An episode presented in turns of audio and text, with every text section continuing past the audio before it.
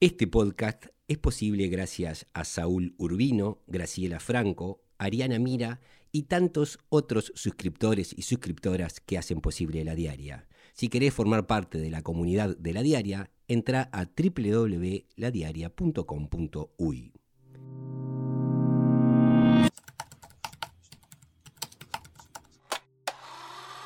Mezcla, un podcast de la diaria. Hola, bienvenidos y bienvenidas a una nueva edición de Mezcla en Pandemia. Quien les habla, Leo Lagos, y me acompaña Marina Santini. Hola Leo, hola a todos los que nos están acompañando una vez más en un nuevo episodio de Mezcla en Pandemia. Hoy estamos solos, Leo, porque nuestro compañero Bruno no nos pudo acompañar, afortunadamente no por un tema de coronavirus ni nada que se le relacione, pero sí nos acompaña como siempre nuestro compañero Joaquín Fernández, el hombre de las perillas. Bien, los indicadores van mejorando, está bajando la cantidad de personas en camas de CTI, están bajando las muertes diarias, están bajando los contagios diarios. Todo hace pensar que we are fantastic again, que somos fantásticos de nuevo. Sin embargo, y no es por, por no poder ver lo bueno que está sucediendo, efectivamente se está aparentemente viendo un efecto de, de la de la vacunación, que es algo a lo que se apostó y que siempre defendimos desde este espacio, que las vacunas sirven. No queremos decir con esto que apostamos a lo que apostó el gobierno, que solo con las vacunas íbamos a estar bien. De hecho, llevamos más de... pasamos la, barrera de las 5.000 muertes hace ya un par de semanas. A propósito de eso, con, eso superamos la, la mortalidad si pudiéramos comparar con las poblaciones, con las diferencias poblacionales, el COVID en Uruguay causó más muertes que la gripe española, no ya muertes absolutas, sino muertes en comparación al tamaño de la población. O sea, estamos hablando de la epidemia más grande que enfrentó nuestro país. Pero decía, esta mejora de los indicadores no debe hacernos perder el norte, no es que estamos fantásticos, y siempre recuerdo lo mismo, aquel 23 de marzo del año 2021, cuando la calle, el presidente Luis Alberto Lacalle Pou, salió a anunciar las medidas para contener el coronavirus, luego de aquellos informes del GACH, sobre todo el que había circulado en febrero. En aquel momento en el que sabíamos que estábamos realmente en el horno, las muertes diarias en ese día fueron 16. Ayer la cifra... Ayer 25 fallecimientos, 1805 casos nuevos. Bien. En marzo, cuando sabíamos que estábamos en una situación alarmante, había prácticamente un, poquito más de la mitad de las muertes de hoy. Y les recuerdo otro objetivo que deberíamos lograr, es que el Gacha había dicho que esto se podría mantener bajo control si volvíamos a 200 casos diarios. 200 casos diarios. 1800 hubo ayer. Entonces la vacunación está fantástica, pero lo que nos está hablando es que el virus está, como dice, o como decía el GACH, que ya no nos acompaña, en transmisión comunitaria, el virus está circulando y 1800 contagios está muy, pero muy lejos de esa situación que nos permitiría tener el control de 200 casos diarios. O sea, estamos mejorando, estuvimos muy mal, pero aún estamos lejos de estar bien. Es de esperar que el efecto de la vacunación comience a, verse cada vez más. El asunto es todo lo que pasó entre aquel marzo o aquel febrero con el informe del GACH y hoy, donde estamos ahora. Sí, creo que en algún momento, hace varios capítulos ya hablábamos de la meseta en el Himalaya, ¿no? Y creo que esa situación este, con algunas pequeñas diferencias, quizá con el avance de la vacunación incluso se mantiene y estamos muy lejos de, como vos decías, Leo, los números deseables o medianamente controlables. Y no sé vos, pero yo tengo como una sensación de que estamos como en un clima de transición, pero que no se sabe si es de transición, pero siento como como que da la sensación de que ya pasó, ¿no? De que ya, ya pasó lo peor o que o que hay quienes están empezando a hablar de post pandemia, del día después, pero de golpe ves estos números y, no parece ser tan así. Y hay hay algunas evidencias también, por ejemplo, lo que está pasando en, Israel, uno de esos países que, era un faro, fue un faro durante toda la pandemia, por bueno, el, avance de la vacunación, el control que hubo del coronavirus. Y sin embargo, estamos viendo que Israel ahora tiene nuevamente un, crecimiento de, de los casos, volvió a exigir pero tuvieron, habían pasado de tener cero casos diario a tener 200 casos en una semana. Y están preocupados. Y esto es algo que estaría bueno aprender. porque siempre se, siempre se pone Israel como ejemplo. Eh, esa vacunación precoz y generalizada que hicieron mediante el acuerdo que realizaron con Pfizer a cambio de enviarles todos los datos, porque el sistema de salud de Israel es muy bueno y maneja muchos datos y la empresa Pfizer precisaba datos de calidad. Pero Israel está preocupado porque tiene 200 casos. Mm. Y acá estamos celebrando porque tenemos 1800. Israel está preocupado porque tuvo 200 casos de enfermedad y nosotros parece que estamos minimizando que tuvimos 25 muertos. Hay algo en ese espejo que queremos vernos de cómo salir que nos está devolviendo una imagen que tal vez no es la que queremos aceptar. Los números están bajando y está bueno que así sea, estábamos espantosamente mal, pero cuando uno está espantosamente mal y mejora, no quiere decir que ya esté bien, está un poco menos peor. Y ese es el partido que estamos jugando hoy en Uruguay. Sí, es increíble porque el primer ministro cuando dio esta información de que habían registrado 125 casos, hablaba de una nueva oleada. Si allá con 125 casos hablan de una nueva oleada, acá hay que hablar de, un nuevo tsunami. Ya no sé qué, expresión habría que usar acá para 1800 casos.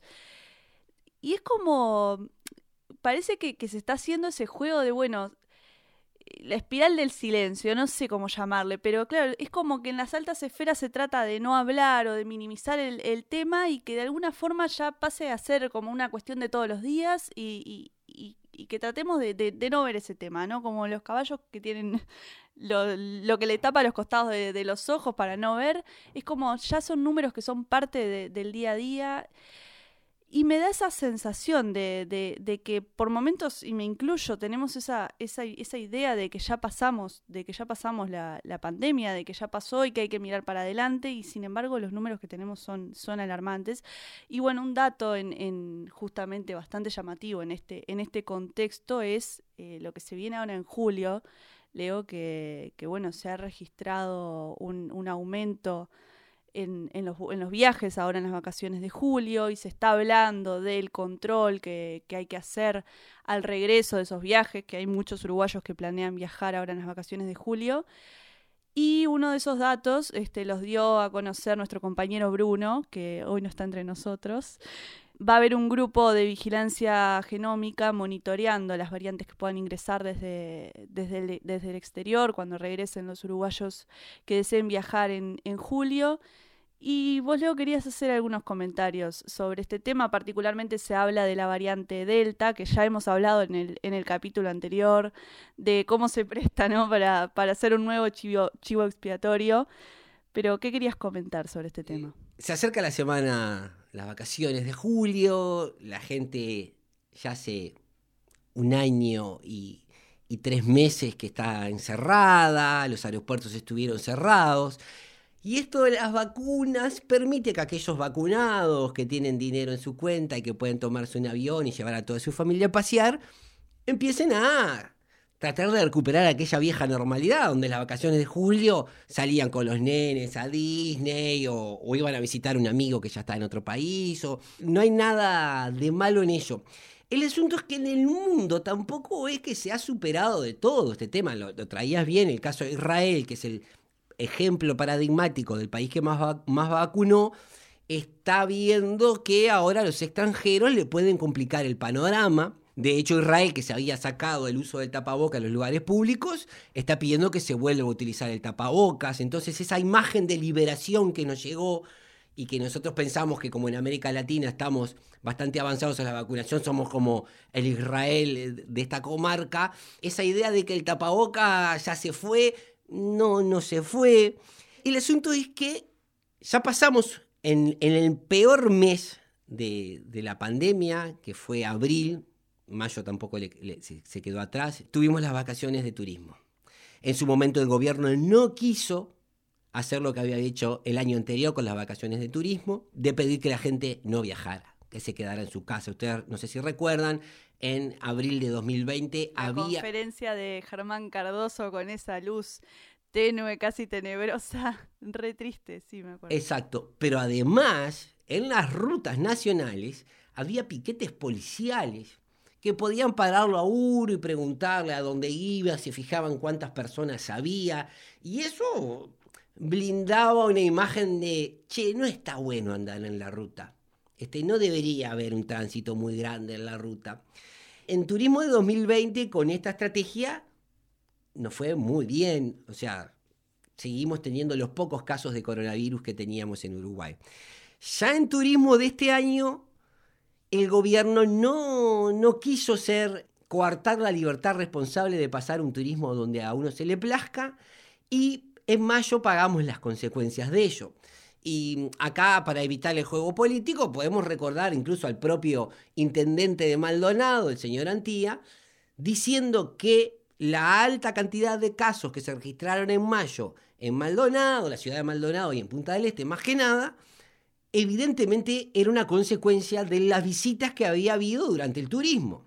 Porque aunque haya algunos incrédulos o algunas personas que se basan en otro tipo de postulados, está bastante demostrada la relación entre la movilidad en un país con transmisión comunitaria del coronavirus y la cantidad de casos que uno obtiene. Por eso siempre el énfasis se hace en reducir la movilidad para reducir la cantidad de contagios y si reducimos la cantidad de contagios pasa esa cosa hermosa que es que reducimos la cantidad de gente que precisa ser hospitalizada y si reducimos la cantidad de gente que precisa ser hospitalizada también vamos a ver un efecto entre la cantidad de gente que muere, una muerte que podía haber sido evitada si hubiéramos reducido la movilidad. Todo eso va acoplado. Nuevamente ahora el mensaje no es no hagas vacaciones. O sea, podría haber un spot diciendo, tus hijos se pasan todos los días en el Zoom, ahora están de vacaciones, pasaste todo el día con ellos en tu casa. No hay de eso. Este, está esta idea que podemos viajar, la vacunación permite soñar en ese pase que si uno tiene las dos vacunas puede ir a Europa, puede ir a las personas que pueden hacerlo, ¿no? Eh, que tienen la libertad responsable y el dinero suficiente como para ejercerla, pueden hacer esos viajes el mensaje no está haciendo no te muevas se lo posible. El ministro Salinas el otro día salió, Marina. Sí, el ministro Salinas salió luego de que se conoció esta, este aumento en los vuelos previstos para, para julio, a decir, bueno, yo no recomiendo viajar, yo no viajaría en este momento epidémico, creo que fue que, que dijo. Pero claro, Leo, es como vos decís, o sea, la recomendación del, del, jerarca de salud y del gobierno sale después de que, de que la gente ya compró sus pasajes, a pocos días de, que, de, que, llegue julio, no hubo una campaña de, prevención o de recomendación en mayo en, o, a principios de junio, cuando se sabía que se acercaban las vacaciones y que la gente con los mensajes que se estaban dando, llegando los anuncios de, Cancillería de que en otros países estaban permitiendo el ingreso con las vacunas, no hubo ninguna campaña de recomendación de que no se viajara en julio. Pero aparte uno lo que le pide un ministro de salud no es que salga en la cámara diciendo mm, me parece que hay que comer saludable o que hay que comer eh, pocas grasas trans o, o poca azúcar. Lo que uno le pide a un gobierno a un Estado que se preocupa por la salud de su población es que tome medidas. Por ejemplo, los octógonos en la comida. Este, y acá está fantástico que Salinas me diga que él no viajaría en este contexto epidémico. Pero resulta que es un ministro que está en el Ministerio de Salud no es para que él me ande diciendo lo que él haría o no haría, porque si dijera que a mí me gustaría, no sé, tomar un whisky en la playa de la Gruta de Punta del Este, no es una recomendación para seguir a nivel de salud para un país, no es que todo el mundo tenga que salir a hacer eso. El asunto es que habría que hacer, me parece, algo más enérgico. Hay variantes que están circulando, variantes de preocupación, como la variante Delta. No está todo el partido ganado en todo el mundo, ni siquiera en países como Israel, que están mucho más avanzados que nosotros, con mejores vacunas que nosotros. Por tanto, no abrimos el aeropuerto o algo así, lo que uno esperaría de un gobierno, o lo haríamos, pero de una manera muy ordenada. Bueno, en este contexto, de esa manera ordenada, es que está circulando la noticia que recoge muy bien Bruno Schelsa, de que este grupo de trabajo interinstitucional de vigilancia de SARS-CoV-2 que está formado por gente de la Facultad de Ciencias, ahí están virólogos como Moratorio, Pilar Moreno, gente del Instituto Pasteur como está Gregorio Iraola, y también hay un, apoyo ahí del Sanatorio Americano, creo que es, y, otra institución que ahora me estoy olvidando, ah, bueno, y el, y el propio Ministerio de Salud Pública. Ese es el grupo que viene haciendo el seguimiento para detectar lo que se llama las variantes de preocupación. Son el mismo grupo que ya hizo el trabajo de la detección de cómo P1 empezó a ingresar a nuestro territorio y cómo después terminó siendo la variante predominante en nuestro país, en más del 90%, el 90 de los casos es la variante P1 la que está circulando.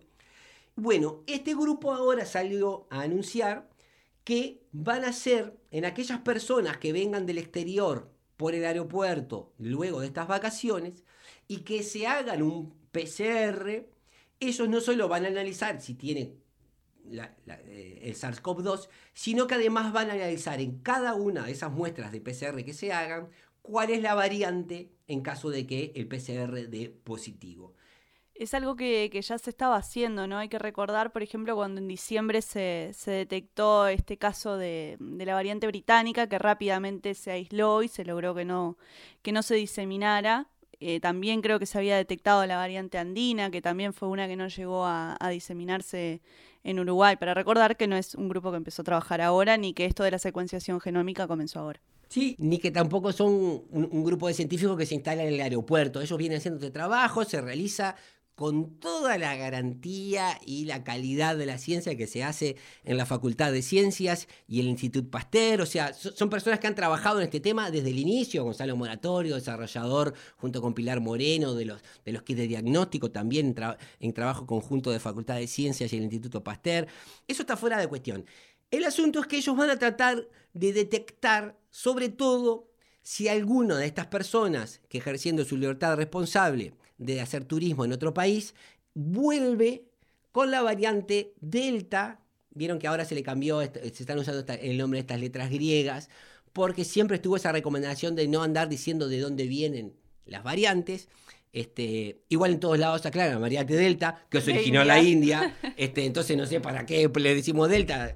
Tendríamos que evitar la tentación de decir dónde se originó. Pero bueno, la variante Delta es una variante de preocupación, parece ser más contagiosa, eh, parece tener una capacidad para eludir algunas vacunas o algunas estrategias del sistema inmunológico. Y este grupo lo que va a hacer es detectarla o buscarla en realidad en las personas que vuelvan del exterior. Por un lado, fantástico, y tendríamos que estar todos aplaudiendo, qué bueno que está esto. Ahora, la pregunta que yo me hago es, en caso de que detecten, pongamos que en un vuelo de una compañía internacional que viene de España y otro que viene de Miami. Entre los dos se detectan cinco personas con la variante Delta. Bueno, uno podría decir en la medida que detectan que es la variante de preocupación, esa persona podría ser aislada o cuarentenada y seguida con mayor énfasis. Eso que se dejó de hacer con el resto de las personas, con las variantes más comunes, bueno, se podría hacer. Eso es bueno para evitar que se propague. Ahora, si llegara la variante Delta, y la variante Delta se escapara alguna esta cuarentena, o pongamos que el 100% de las personas que viajaron la traen, lo que fuera. ¿Qué? Porque ya tuvimos, este es el mismo grupo que detectó la variante P1.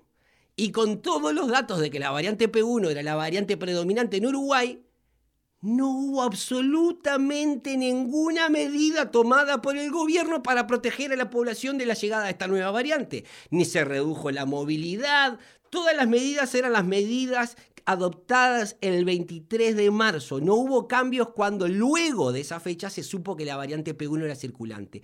Lo único que permitió detectar la variante P1 fue un cambio en el discurso. Todas las figuras, algunas, todas no, algunas figuras del gobierno, entre las que se incluye el ministro Salinas, pero también parlamentarios, incluso algunos virólogos, empezaban a decir que la alta tasa de contagios debía deberse a que se había detectado P1. Ah, como P1 es más contagiosa, ¿qué quieren? Nosotros somos buenos, pero contra P1 no se puede hacer nada. Pero no cambió nada. No hubo cambios en, las medidas tendientes a reducir la movilidad porque había llegado una variante de preocupación. Si llega Delta a Uruguay, este equipo de científicos geniales que tenemos, grandes personas, detectan que efectivamente llega la variante Delta a Uruguay. ¿Qué Simplemente lo vamos a saber, es bueno saber, es bueno saber de qué te vas a morir, pero también sería bueno hacer algo para que no te mueras. La libertad responsable llega hasta que entra la variante Delta. Con la variante de P1, la libertad responsable se mantuvo en todos sus términos y tosudez. Sobre todo porque creemos que los uruguayos no sabrán cuidarse a sí mismos. ¿Qué cambian en este escenario? Entonces, lo que está evidenciando esto es que abrir los aeropuertos y fomentar el turismo hoy no es Una buena idea. No, no es una buena idea científicamente. Porque si lo fuera, no tendría que haber un grupo de investigadores haciéndole los test PCR a los que vuelven. Se hacen estos test PCR porque se parte, se parte de la posibilidad de que alguna de esas personas pueda venir con una variante.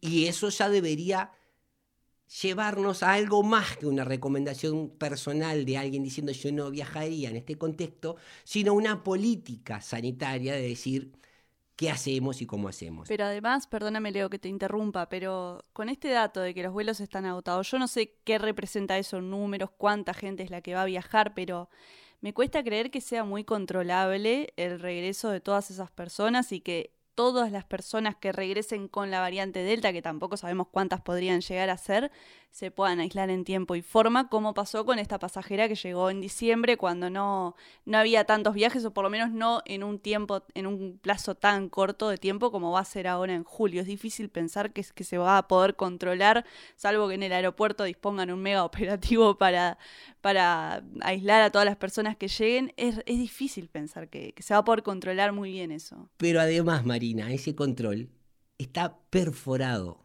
¿En qué sentido está perforado? En que se tomó la decisión de que las personas que viajen de Uruguay a países del extranjero, cuando vuelven tienen que hacer cuarentena. Salvo que, salvo que ya hayan cursado la enfermedad o tengan las dos vacunas y más de 14 días de aplicadas. ¿Qué quiere decir esto? Personas que ya tienen una inmunidad, ya sea por haber cursado la enfermedad o por haberse vacunado. ¿Y por qué digo que eso es una perforación al, cuarentenado de las personas que llegan? Porque justamente Delta, P1, la variante andina, la británica, todas las que se les ocurran, se llaman variantes de preocupación porque tienen algunas características que nos llaman a ser más precavidos. Y entre ese conjunto de características que tienen las variantes de preocupación, es que pueden reinfectar. O sea, pueden, una persona que ya tuvo la variante tradicional, llamémosle, de, del SARS-CoV-2, al enfrentarse a Delta, puede, hay una posibilidad de que se contagie.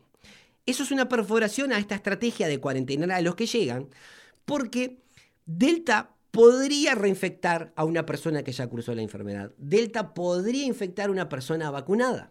Pero además no nos enseñaron que con, la, con algunos tipos de vacunas, sobre todo con la Sinovac, que es la que nos dimos la mayoría de la población uruguaya, podés contraer el virus y podés contagiar. Claro que sí, lo estamos viendo, ah, tenemos datos sobre eso. Ah, Pero con todo este tipo de medidas lo que se hace es generar en las personas la confianza de que si estás vacunado, tenés un pase verde. Pero no, señor Jodal, estar vacunado no es un pase verde. No es un pase verde. Estar vacunado, lo que sí es una garantía de que usted puede estar tranquilo o tranquila de que en caso de enfermarse, porque hay personas vacunadas que se enferman, va a tener una COVID más leve y probablemente no requiera de cuidados médicos y probablemente sus familiares no tengan que llorar porque usted va a dejar de estar en este planeta.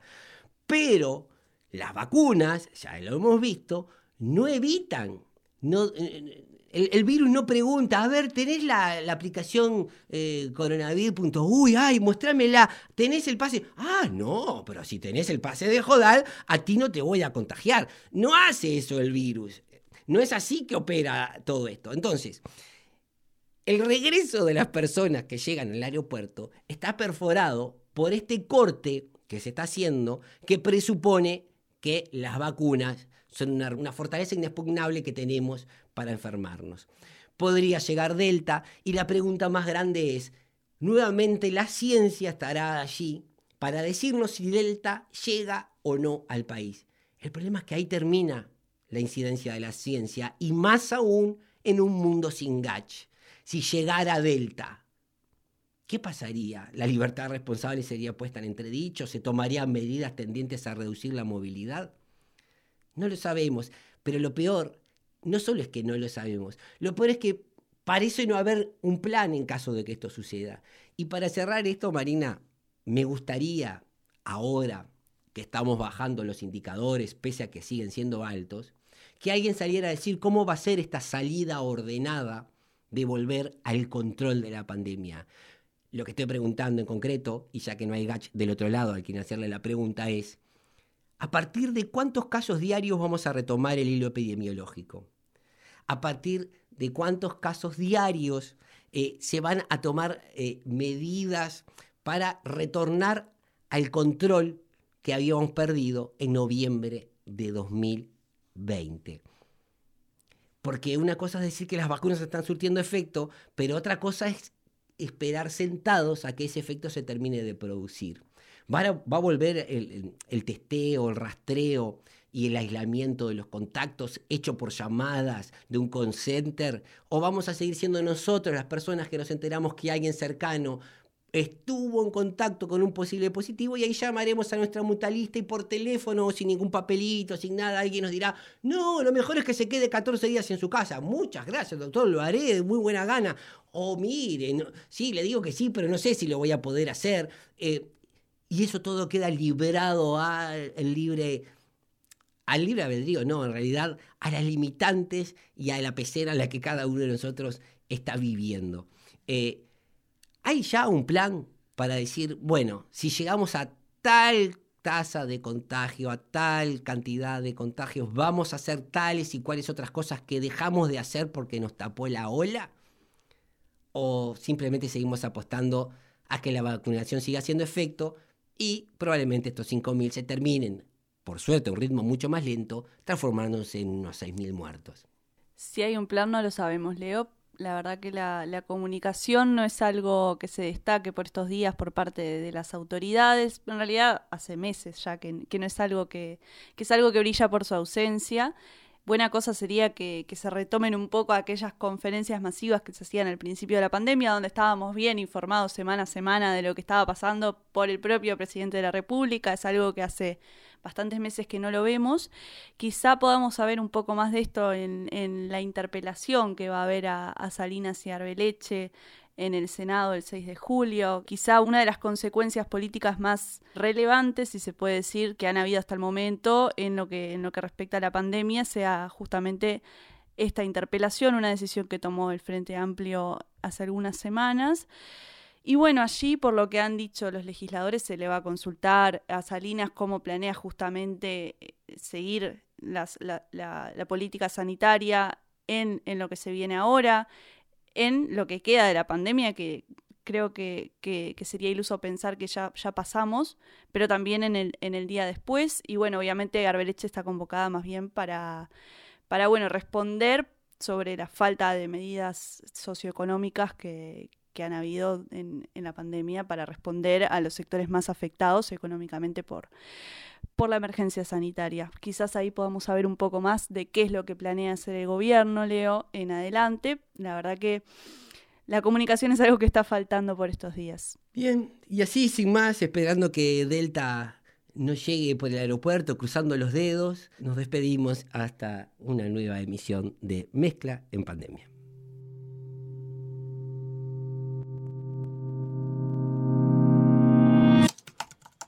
Con Leo Lagos, Marina Santini y Bruno Celsa.